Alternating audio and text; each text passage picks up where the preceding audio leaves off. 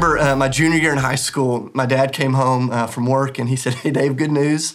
Um, I got you a job. And uh, that was interesting because I wasn't looking for a job. And so that didn't feel like good news. I didn't know I needed a job, but uh, dad said, You need a job. Now's the time. I got you a job. And good news is you start tomorrow. And so it was interesting. Both things that started with him saying good news did not feel like good news to me at the time. But he said, You got a job. You start tomorrow, and you're going to go work with my friend named John. And so John was a guy that went to our church, awesome guy. At the time, he was in his early 60s.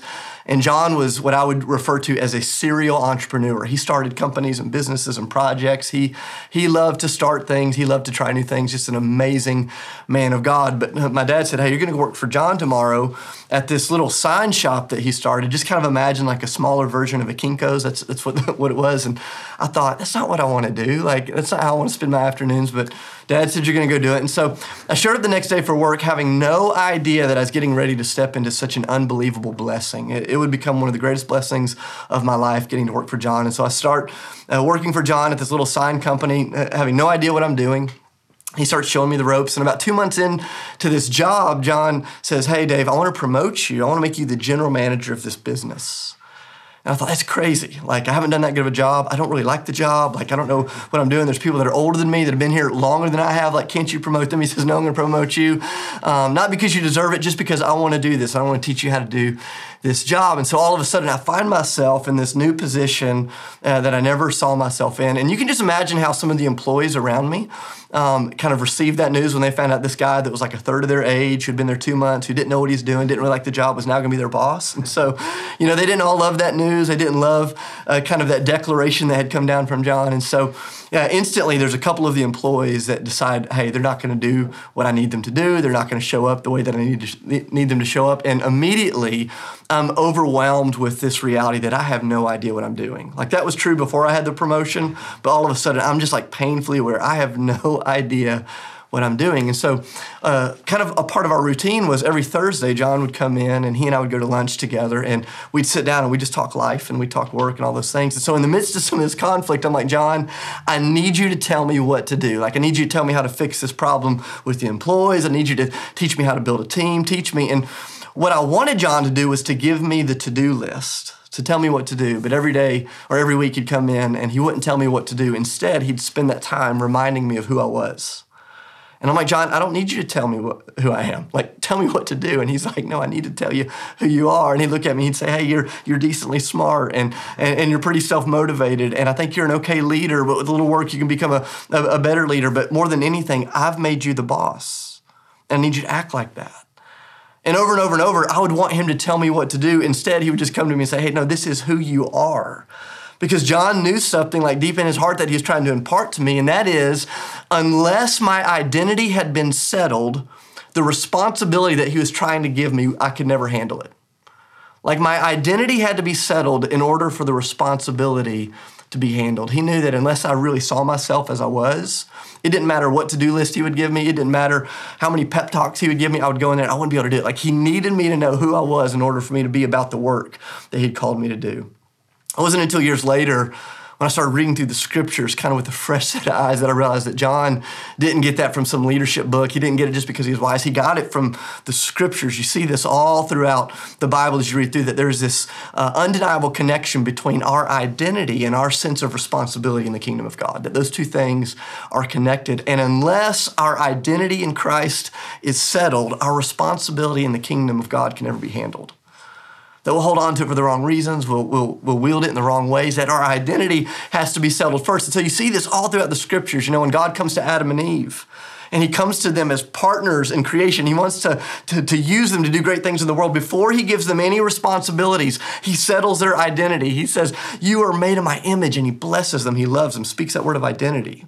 And then he releases them into their kingdom responsibility. You see him do this with Abraham and Sarah before they had had any kids. He looks at them he says, This is who you are. You're a father of nations. You're a mother of nations. Like uh, people groups are going to come from you. Before he gave them a to do list of what they needed to do for those people to come from them, he said, Here is who you are. He settled their identity before he handed out the responsibility. It's what happened with David before he had ever led a people, before he had governed a nation, before he had slayed a giant, before he'd done any of that. God came to him as a young kid through the prophet and said, You are a king. His identity was settled. Then his responsibility could be handled. You see this with the disciples, this ragtag group of ordinary people like you and I, who migrated towards Jesus because of just this love and energy and power that was coming from him. And they didn't understand it. They're sitting around him And when he's giving that famous sermon, the Sermon on the Mount. And I love what Jesus does. He looks at this group of people, and before he hands out any responsibility, before he gives them a to do list, he says, You are the light of the world. You are the salt of the earth. You are a city on a hill that can't be hidden. And you know, some of them were like looking over their shoulders, like, Who's he talking to? Like, because they, they probably couldn't see it, but this is what God does. He settles our identity so that way we can handle our kingdom responsibility. It's what happens even in Jesus' life. 30 years old, steps into the ministry. Jesus, the Son of God, filled with and baptized in the Spirit of God, lived a perfect life. And yet, before he heals a sick person, forgives a sin, dies on the cross, raised from the dead, before he does any of that work, God looks at him and he settles his identity once and for all. He says, You are my beloved Son, and you I'm well pleased. And then comes the work of ministry. And you can see this over and over and over in the kingdom of God. This is the way it operates. It's what I began to learn years ago in that little sign shop under John that unless my identity is settled, the responsibility that I'm meant to carry can never be handled. And it's interesting because in a year like the one that we've just come out of, where so much of what we do has been turned upside down and has been wrecked. Have you noticed that there is indeed a connection between what we do and our understanding of who we are? Think about one of my good friends. I was with him last week, and he was talking about how this time a year ago, his job looks completely different than it does today. I mean, he's not doing any of the stuff he's doing a year ago. Basically, his career has totally shifted because what happened in the middle of the pandemic. And he said, Hey, Dave, there was this, this moment where all of the activity that I was used to doing, all of the responsibility that I was used to carrying, it had shifted so drastically. He said, I lost my sense of self. When I didn't know what to do, I no longer knew who I was. And he said, so every morning I'd wake up and I'd pray. I'd go, God, like, like, show me what to do, show me what to do, show me what to do. And maybe you've prayed that this year, you know, as you're trying to figure out how to homeschool your kids and how to teach from home, or as you're trying to figure out how to be a university student in the midst of social distancing, or maybe you're trying to figure out how to be a freelancer or a musician when the venues are closed or whatever it is. My friend was wrestling with this identity crisis, going, man, what I do has been shaken, so who I am feels shaky. He said, But Dave, there's this turning point for me. I said, I said, what was the turning point? He said, the turning point for me, he said, I quit asking God to show me what to do, and I started asking him to remind me of who I was in Jesus. He said, I just started waking up every morning and say, Hey, would you, would you remind me of who I am? And he began to describe this process, this thing that I learned 20 years ago in John's shop, is that until our identity is settled, the responsibility that God wants to give you in the kingdom can never be handled. We'll turn it into legalism, we'll turn it into an idol, we'll turn it into some sort of performance until our understanding of who we are has been settled. Our sense of responsibility in the kingdom of God can't be handled. And so I go, here we are, you know, coming into this season of prayer and fasting, and this year everything looks different than it did last year.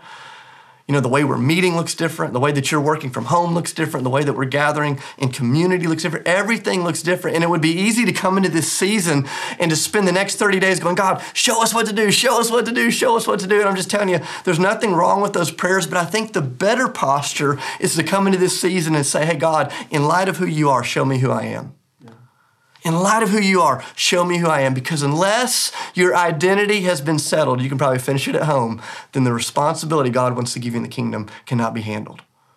God wants to do something in you before he wants to do something through you. And this is what I love about the book of Acts. This is what we're going to do together over the next uh, month or so. Each morning, we're just going to look at a passage of scripture together.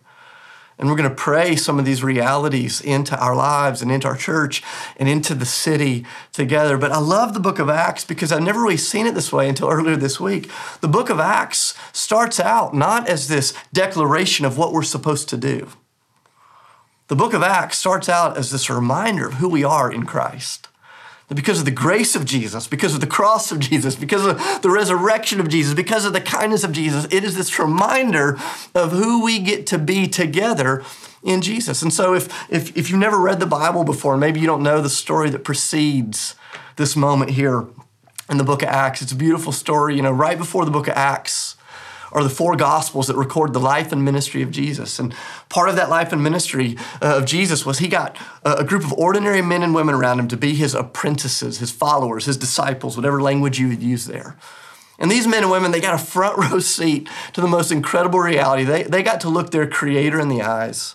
They got to hear his voice. They got to hear him tell a joke. I mean, can you imagine Jesus telling a joke? Best best joke teller ever. He knows the perfect punchline. He, know, he has great timing. Just just amazing. They got to see him heal the sick and raise the dead and calm the storms. They got to see him weep in the garden of Gethsemane. They got to see him teach the scriptures. They got to see him dismantle the religious system of the day and the political system of the day with his wisdom. They, they saw him do all of it. It's so beautiful. And yet, in the midst of it, they, they felt the heartache of watching him crucified on a cross as they scattered. They felt the pain and confusion of wondering if they had put their bets on the wrong guy for those three days when he's in the grave, not knowing how the story would end. They felt the surprise when he rose from the dead. Even though he had said he would do that, they couldn't get their minds around it. And then for 40 straight days, he teaches them about the kingdom of God. That's what leads up to the book of Acts. And you come to Acts chapter 1, and one of the, the questions that I always love to, to ask when I'm reading uh, a story in the scriptures is, is I just ask the Lord, hey, what would it have felt like to have been in this moment? What's the emotion that I would have felt if I was in the pages? And I think if I had to just assign one emotion to Acts chapter 1, it would be confusion, which I know maybe that's not what you're expecting. But I go, man, they had to have felt confused. They'd been on this emotional roller coaster with Jesus. He had just risen from the dead, spent 40 days with them, and he's just reminded them that he's getting ready to return to heaven. They're going, wait, this is not the way we expected the story to end. Like we thought this is where the music rolls and the credits come, and all of a sudden, like we just enter into the, the happily ever after kind of moment. And Jesus says, no, this, the story's not done yet. And I want you to notice what he's going to do here. He is going to impart to them a reminder about who they are before he tells them what they need to go do. Now, kind of my warning for you is I've always read Acts chapter 1 through the lens of responsibility. But it just struck me this week as I was, I was, I was meditating on this scripture is that over and over and over, Jesus and the angels, they're going to speak about identity because unless your identity is settled, you can never carry and handle the responsibility that God has for you. So let's start in verse 6 together. It says this. It says, Then they gathered around Jesus, the disciples. They asked him, Lord, are you at this time going to restore the kingdom to Israel? Now, we're not going to stop here too long, but I want you to notice something. Um, these disciples, they were good students of the Old Testament. They had read the prophecies. They knew what the Messiah was supposed to accomplish. And so the disciples are they're looking at what Jesus had done in the cross and uh, through the resurrection and they went, "Okay, some of that's been fulfilled, but there's these other things that you haven't done yet." Is this the time that you're going to establish your physical kingdom on earth? And, and so they're asking this question, and I love it. Jesus doesn't make fun of them, uh, he doesn't blow them off. He understands that when they were reading the word and when they looked at the world, they saw a gap there. And so some of you maybe feel, you go, okay, I know Jesus has forgiven us of our sins. He's raised from the dead. But when I look at the world, there's so much brokenness, so much pain. Something still isn't right. And you're right about that because the work of Christ isn't totally finished yet. That happens in the second coming. And so they're asking these questions about, wait, hey, are you going to finish everything that's been promised, everything we've seen? He said, hey, that's not the conversation for today. It's an important question. It's not the conversation for today. And then he begins to just impart this identity. Look at verse 7. He said to them, It's not for you to know the times or the dates that the Father has set by his own authority. But you will receive power when the Holy Spirit comes on you, and you will be my witnesses in Jerusalem, in all of Judea, in Samaria, and to the ends of the earth. And after he said this, he was taken up before their very eyes, and a cloud hid, hid him from their sight. They were looking intently up into the sky as Jesus was going, when suddenly two men, uh, two angels dressed in white, stood before them.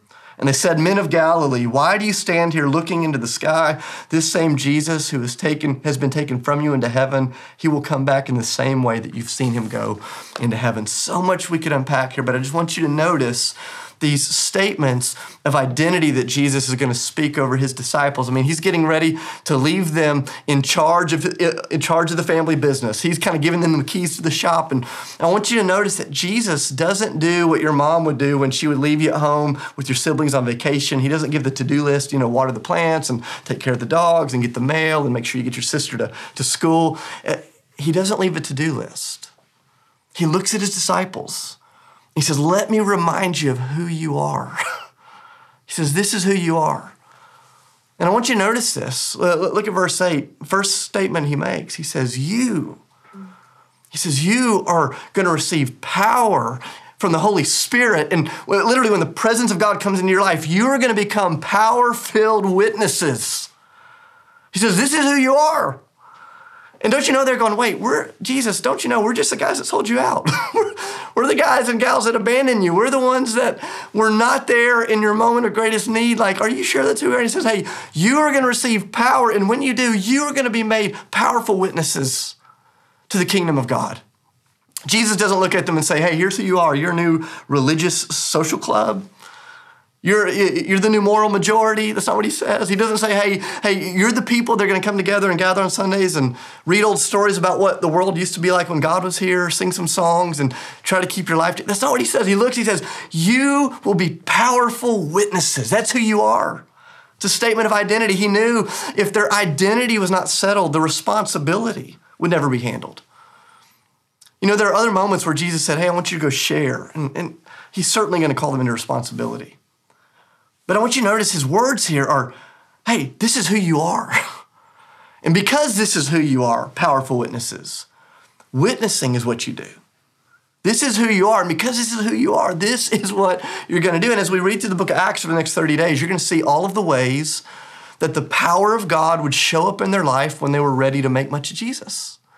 You know, sometimes the power of God would show up as they were speaking about Jesus and people would come to believe and they, they would give their life to Christ. Sometimes the Holy Spirit would show up in a moment of weakness when they were being persecuted or suffering or sick or dying.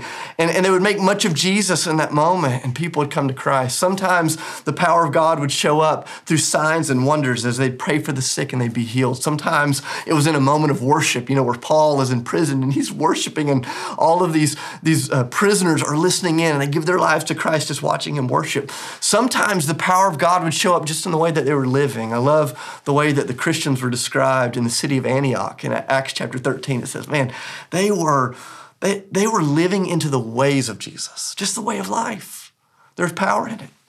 And this is what Jesus said. He says, This is who you are. He says, You're not just church attenders. You're not just moral people. You're not just kind Southern folks trying to, to raise a good family or trying to be a good culture. He says, No, you, by the grace of Jesus, by the power of the Holy Spirit living inside of you, you are a powerful witness. Your life is the canvas upon which the love story of God has been painted for the whole world to see. And sometimes that love story is going to be painted in your strength, sometimes in your weakness, sometimes through your words, and sometimes through your weakness. But God is going to show up. He's going to show up and he's going to move in ways that you can never expect. Like we experienced this this week as a, a family. I can hardly talk about it because it's still too raw and close. But uh, last weekend, our family was on vacation, and my oldest son, Mike, he's 10 years old, had a terrible accident and uh, severely broke his arm, and we ended up in an emergency room. And it was a scary moment. We're there in the emergency room. They say, hey, he's going to have to have emergency surgery. And then when you guys get home in four to six weeks, he's going to have to another surgery on this broken arm. And just devastating uh, as a parent, just watching your son in that pain. He's going through all of that. And so that morning, I'm sitting in the hospital with him. Uh, he's getting ready to go back in operation, and I'm just, I'm praying and I'm crying and I'm just feeling all sorts of stuff. And he's in a great mood because of the morphine and because he's got a resilient spirit. And and uh, if you know my son Micah, he is like so extroverted. He just loves people. And so every nurse, every doctor that came in, he just called them by their first name. And and I'm like, man, did you mem- memorize everybody's names? He's like, Dad, they have name tags. I'm like, oh, okay, you know. And he's he's talking to everybody. And this this one doctor came in who had been on the night shift, who wasn't even working, but he wanted to come back just to check in on Micah. He sits down, he begins talking uh, with my son, and my, my son just makes a statement that just all of a sudden I've begun to to just see the book of Acts just playing out. My son looked at me and said, Hey, it's so cool you have a name from the Bible, and I have a name from the Bible, and my dad has a name from the Bible. Isn't that cool that all of us have a story that starts in the Bible? And this this doctor in Idaho gets real nervous. I can tell like this is not the conversation he expected to have with a 10-year-old. And Jesus uh, and Micah just starts talking to him about Jesus.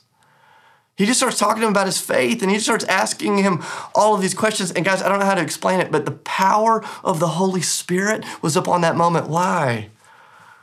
because for whatever reason, my son saw the opportunity for his life, even in a moment of weakness, to become the canvas upon which the love story of God is being painted for this doctor in Idaho to see. Now, that morning before the accident, my family didn't wake up going, Hey, what's our strategy for sharing the gospel with the medical community here in Idaho today? Like, that wasn't, that wasn't on the radar, but this is what Jesus promises. He says, You will be witnesses wherever you go. You have power And if the desire of your life is to make much of Jesus, the Holy Spirit will show up to help you do that. He'll be your helper. It's who you are. Unless our identity is settled, the responsibility can never be handled. He says, You are powerful witnesses. But he doesn't stop there. He says, You're powerful witnesses who have been entrusted with this like far reaching purpose. You're a powerful witness who has been entrusted with this far reaching purpose. Like your life's gonna matter. Look back at verse 8. He says, You will receive power to be my witnesses in Jerusalem. That's where they lived. In Judea, that's the county around them. In Samaria, that's the place none of them wanted to go, and to the ends of the earth. And so Jesus looks at this group of ordinary men and women who had all abandoned them. He makes this statement Here's who you are, even though you're not qualified, even though you don't feel like it. Here's who you actually are by the grace and the power of God. And it's not going to be limited just to your family members or to your neighbors, but it's actually going to go to the nations. He looks at these men and women who had never traveled more than 60 miles from the place they were born. They had never seen a car, never stepped on a plane, never heard of the internet, didn't know about any of those things. And Jesus says, I am going to use your life to scatter the story of faith. And guys, here we are thousands of years later as a testimony to the truthfulness of Jesus. We're here as the reality that, that God blew the seeds of their faith further than they could have ever imagined. We don't know how God wants to use our lives. But what we know is that He's going to use our lives when we desire to be used by God to make much of Him. He says, This is who you are. You're powerful witnesses with the far reaching purpose in your neighborhood, in your city, to the ends of the earth, with your workplace, with your friends, with doctors and hospitals and cities you'll probably never go to again. This is the way the kingdom of God works. Think about a friend of mine who's several years older than me.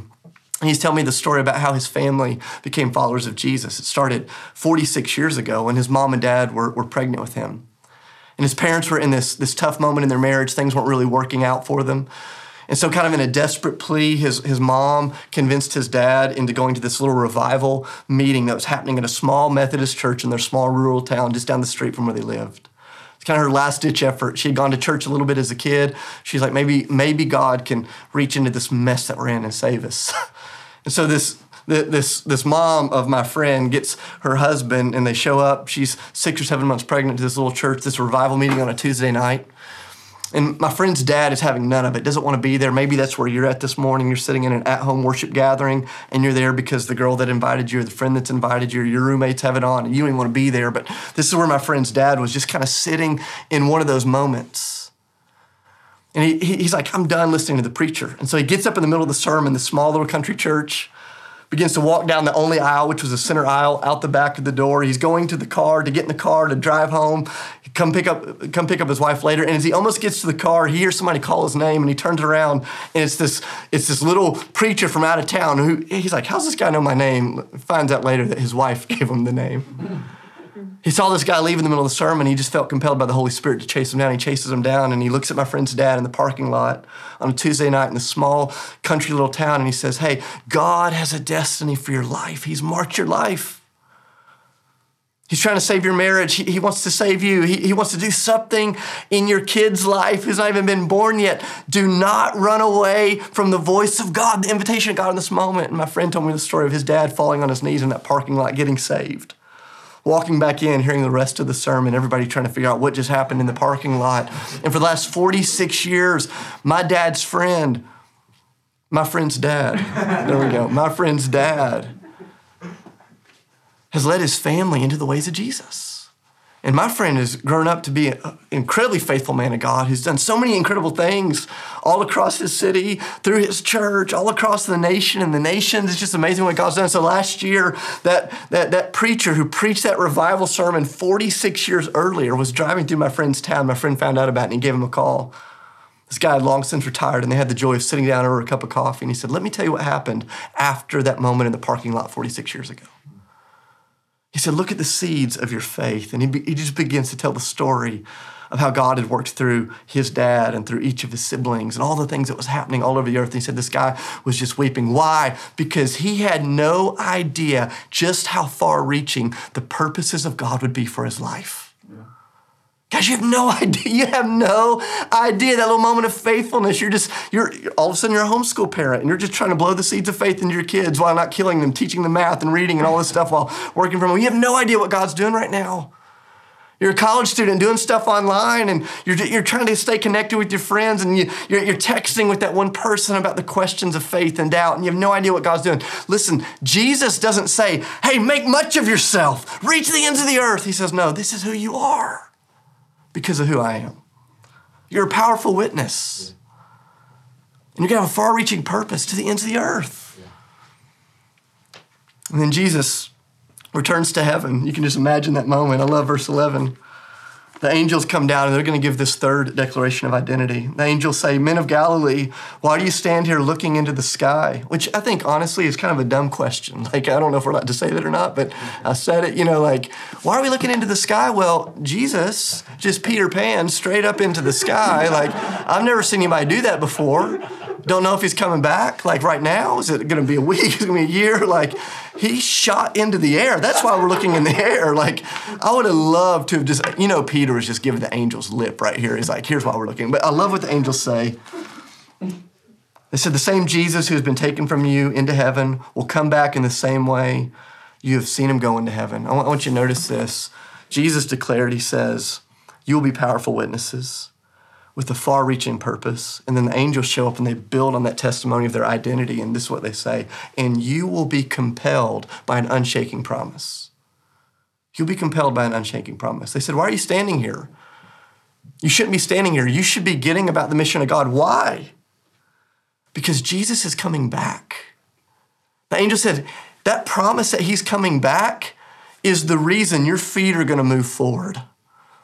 The promise that he's coming back is the reason that you're going to use your time the way you use it, and your money the way that you use it, and your relationships the way that you use it. The promise that he's coming back is going to be the thing that's going to compel you into this radical adventure of life. You're not just a power filled witness, and, and you don't just have a far reaching purpose. You are a person that has been compelled into the adventurous life of God by the promise that Jesus is going to return. I remember years ago when I was working in that, that little shop for John you know, after I kind of got the hang of the business, I had no, no idea what days he was going to come into the office and what days he wouldn't. Eventually, it got to where he'd come in once a week or once every other week. But because I didn't know when he was going to come in, I decided I was going to treat every day as though that was the day he was coming. So I'd make sure the shop was clean and the customers were cared for and the books were up to date and the work was excellent. Why? Because I did not want my master to return to find that I had not done diligently the thing he'd entrusted me with. I love this. Jesus looks at them and he doesn't leave them with this crazy to do list. He imparts to them this reminder of who they are powerful witnesses with far reaching purpose, compelled by the promise that Christ is going to come. And so we don't sit idly by, we don't fall asleep on the job. We sit here and we say, Hey, Jesus, this month in prayer and fasting, would you tend to our hearts? Hey, Jesus, would you do what only you could do? Hey, Jesus, would you renew a sense of sensitivity in me to your Holy Spirit? Would you renew in, in me a sense of hunger for my friends that don't yet know you? Jesus, do whatever you need to do in me and through me, but do it from a place of identity, not just responsibility. And so as we enter into this, this month of fasting and prayer, I go, this is the thing that I believe that God is inviting us to do. That like the disciples, we fix our eyes on Christ and before we ask Him to give us the to do list, we just say, hey, as we're looking to you, your grace, your mercy, I go, what kind of God would turn to the ones that had betrayed Him? What kind of God would turn to them, forgive them, fill them, commission them, and send them? I go, our God, that's what kind of God. Our gracious, loving, amazing God, that's what He's done. You know, as I was reflecting on these statements of identity that Jesus speaks, I kept just wrestling with, okay, Lord, but but how is that identity actually settled in us. It's, it's, it's, amazing that you offer that, that truth to us. But how is our identity as powerful witnesses with far reaching purposes, compelled by the promises of God? Like, how does it actually take root in us? And here's the thing that's so kind of discouraging for me is there's nothing I can say or do this morning to help you feel rooted in your identity. Like, I can't preach that into you. The only way your identity is settled is if you choose to prioritize your life around the things that Jesus prioritized his life around. Because it was in that place of priority that his identity was settled. Jesus, the Son of God, he'd wake up in the mornings before anybody else. He had more to do than you, I promise. He had a way bigger job description than you, I promise. He had way more people clamoring for his attention than you, I promise. But Jesus would wake up early in the morning hours and he'd pray and he'd seek the heart of the Father and he'd read the scriptures and he would fast and he prioritized the presence of the Father. I go, man, if Jesus needed that, don't we need that? And then he'd go from that time with the Lord and he'd get in community. He'd, he'd, get with his, his brothers and his sisters, his disciples, and they'd strengthen each other and they would bolster each other up in the faith and they'd speak words of life and encouragement. And then and only then would they turn their eyes on a hurting, broken, demon possessed world and say, Now let's do the work that you've called us to do. And it was in that place of obedience his priority with the Father, his priority with the community of faith, his priority of the mission of God. It was in that place of obedience that his identity as the Son of God was strengthened and solidified. It's not because of what he did, it's because of who he was. But as he leaned into who he was, it pushed him towards what he did. Because those two things are always connected. And what I found in my life is anytime I quit prioritizing any of those, if I don't prioritize my time with the Lord, if I don't prioritize my time in community, if I don't prioritize my mission into the world, then my understanding of who I am in God begins to shake. And so this month of prayer and fasting, every morning, we're going to get up early together. We're going to read the scriptures. Join us online tomorrow. We're going to get up early. We're going to read the scriptures. We're going to pray. We're going to seek each other out in the in the scriptures, and then and only then will we go into the mission together. And so let's go all in. You know, maybe you're joining us this morning. You're not a follower of Jesus and you know that your identity has never been established as a child of God, it's not too late. Just send us a message this morning, share at ethoschurch.org. It'll come to one of our pastors and we'll reach out to you. We'd love to help you take that step at the beginning of this month for you to become a follower of Jesus, to be filled with the Spirit of God, to be anchored in your new identity as a child of God. For some of you, you're followers of Jesus, but you've gotten distracted this year your work got turned upside down, your marriage got turned upside down, your community got turned upside down, your rhythms got turned upside down, and as your activity changed, your understanding of your identity was shaken. And so this is a month to fix your eyes on Jesus again and say, hey, in light of who you are, show me who I am. Unless our identity has been settled, our responsibility in the kingdom can't be handled. Father, I thank you for who you are and because of your graciousness because of your power, because of your kindness, you've showed us who we are. It always starts with you. And so, Lord, this morning we thank you for who you are. And as we come into this month, would you remind us of who we are in light of you? God, some of us are not yet followers of Jesus. God, would you reveal to those of us uh, who are not in good standing with you that we are sinners condemned apart from Christ? But God, in that moment, of revelation, would you illuminate the beauty of Jesus and would you invite them into the family? Call them into the family.